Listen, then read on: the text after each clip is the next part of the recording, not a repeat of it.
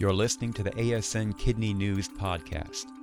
Eugene Rich, MD, is Senior Fellow at Mathematica Policy Research, where he directs the Center on Healthcare Effectiveness. He has dedicated his career to comparative effectiveness research and the healthcare workforce. And he has worked on the House Ways and Means Committee to expand federal support of comparative effectiveness research. In this episode, Mr. Rich and ASN counselor Ronald Falk discuss comparative effectiveness research, also known as CER. Hello, this is Ronald Falk for the American Society of Nephrology, and with me today is Dr. Gene Rich, who is a senior fellow at the Mathematica Policy Research, uh, where he directs the Center on Healthcare Effectiveness. He remains a clinical professor of medicine at Creighton University. Gene Rich, thanks so much for joining us. Yeah, thanks for inviting me. You have dedicated your remarkable career to thinking and learning about comparative effectiveness research and the healthcare workforce. Both of these issues are now at the top of the health policy agenda. Can you tell us a little bit about how you got into what is now known as CER? Yeah, well, I've always been interested in physician decision making and recognized as a medicine resident and chief resident that while physicians really wanted to do the right thing for their patients, often when one went back and reviewed what happened, some of the decisions weren't so evidence based and perhaps in retrospect weren't really optimal. And I was curious about why that was because I was convinced that the physicians really wanted to do the right thing and really wanted to recommend the best option for their patients, but it didn't always happen. We put a lot of effort into teaching physicians some new fact and that might change their behavior for a little while, but then if you'd left them alone, they would evolve back to their old practice. And I got very curious about why that was. So that led me to becoming very interested in the other influences on physician decision making, the practice environment, incentives and all of the issues that have become recognized to be important now in the comparative effectiveness research debate.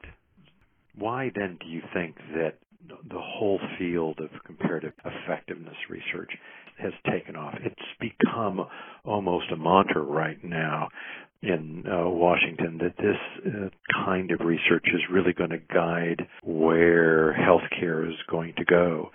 How did it get that way? How did this type of research and this kind of thinking, which quite frankly, when you were at the University of Minnesota wasn't even a well organized thought. How did it get to where it is at the present time? Right. Well, I think there were a couple of different perspectives that came together. One was the ongoing debate over variations in clinical practice, variations in physician practice, and why that was happening. So sort of a recognition that the different different communities have different rates of utilization of different services, different kinds of practice organizations, or sometimes different um, types of clinicians have different approaches to the same kinds of problems. And uh, so a group of policymakers were very curious about that and uh, and what was driving that. Another important stream of evidence was the recognition that a lot of highly effective services aren't consistently delivered and there's a lot of curiosity about how to improve that, which led to the whole debate over pay for performance that I'm sure your listeners are quite familiar with, a big topic over the last over the last decade. The other aspect I think that brought this to the fore was the discussion over how to involve consumers in decision making and have them have some skin in the game uh, in terms of expensive healthcare decisions. The whole debate over consumer directed health plans or consumer directed health insurance. And a recognition that if you're really going to have consumers be responsible for some of the healthcare spending on their behalf, they really need to have better evidence of what would work best for them. So this, these issues around variations in practice, these issues around how to pay for performance, uh, how to pay for performance, and these issues around how to engage consumers all seem to suggest we needed better evidence. So nephrology, of course, is in and in fact first out of the block with pay for performance and quality measures pertaining to our end stage kidney disease programs. Right. Where is the interaction between comparative efficacy research and enough evidence derived from those studies that would form the basis of pay for performance. In other words, when does one determine that there is enough data? When is there enough data available to really spawn a pay for performance measure with with a certainty that that was the measure to, to study? Well, I would say that's actually still a subject of considerable debate. And as I'm sure you're aware, there are many performance metrics that have been developed over the last decade that some clinical epidemiologists would argue were not terribly evidence based. Or they were performance standards that, well, they, they might certainly be a good performance measure for a highly selected subgroup of patients patients representative, for example, of the people enrolled in the trials relevant to those performance metrics, but that they didn't necessarily, some of those performance metrics might not generalize well to other kinds of patients, those with multiple chronic conditions or those who were who were older than people represented in the studies. So a lot of debate over these performance measures already and where uh, what role evidence should play. Of course, the, the current process for developing performance metrics includes evidence, uh, but it includes a lot of a variety of other factors as well. Of course, there's got to be feasibility uh, that it's not going to cost a fortune to actually collect the measure. The measure has to be reasonably reliable and valid. The measure has to be something that the clinician would acknowledge was something that they might have been able to control or deliver something that isn't that's at least partially under their control. And of course the measure has to be something that isn't subject to gaming such that an organization that was comfortable with fraudulent behavior would appear to perform well and of course uh, was not. So there are a lot of considerations in taking evidence and turning it into a performance measure. And then finally, there's sort of the acceptability to the professional community. As you know, you know, the National Quality Forum, you know, among other organizations has been very involved in working with the the medical community to develop these performance measures.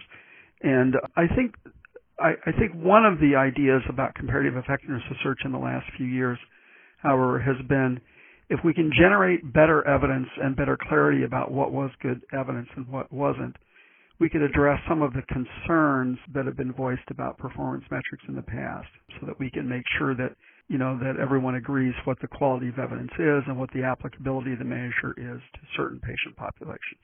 The the real question will be at what point is there really enough evidence with respect to uh, quality of care, longevity, some hard outcomes, whether those pay for performance measures really pass the muster of the kind of research that, that you have promoted, uh, really proving that one standard of care is better than, than another. It seems like that field is one that still is an evolution.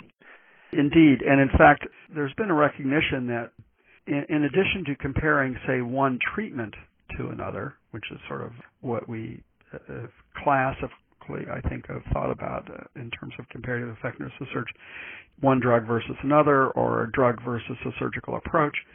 There's a recognition that there are lots of places where comparing one approach to healthcare delivery might be an important comparative effectiveness research question.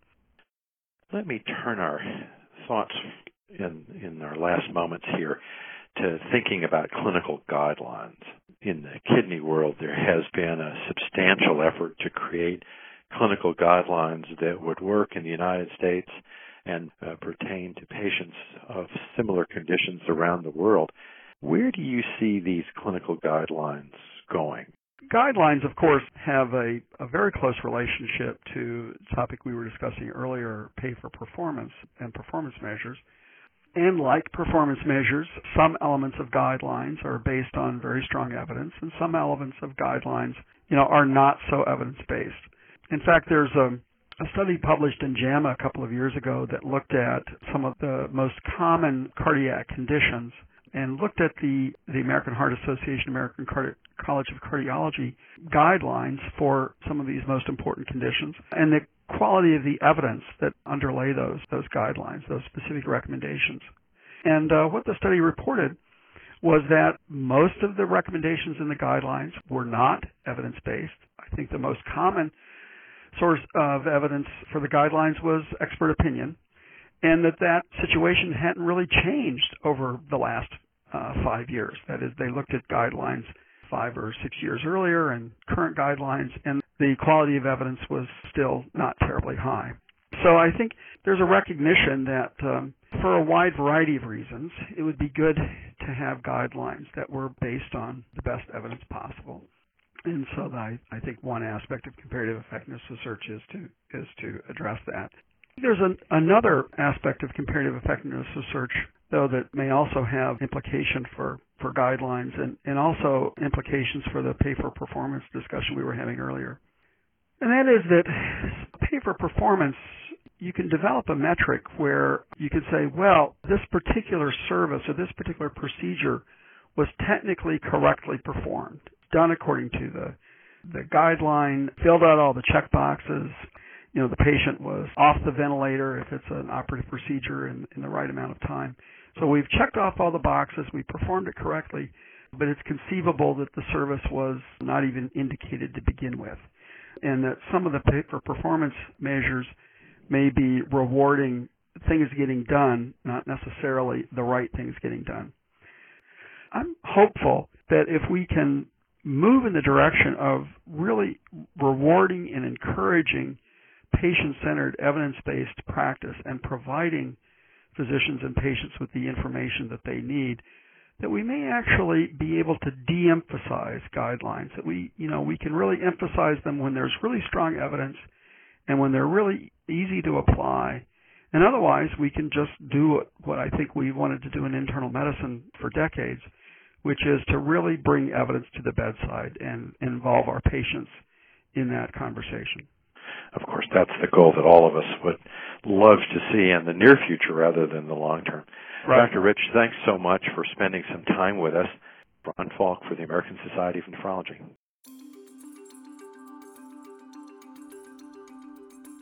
This podcast is copyrighted by the American Society of Nephrology, all rights reserved. All content in this podcast is for informational purposes only and is not intended to be medical advice. The information in this podcast should not be used during a medical emergency or for the diagnosis or treatment of any medical condition. Please consult your doctor or other qualified healthcare provider if you have any questions about any medical condition or before taking any drug, changing your diet, or commencing or discontinuing any course of treatment. Thank you for listening to this podcast of the American Society of Nephrology.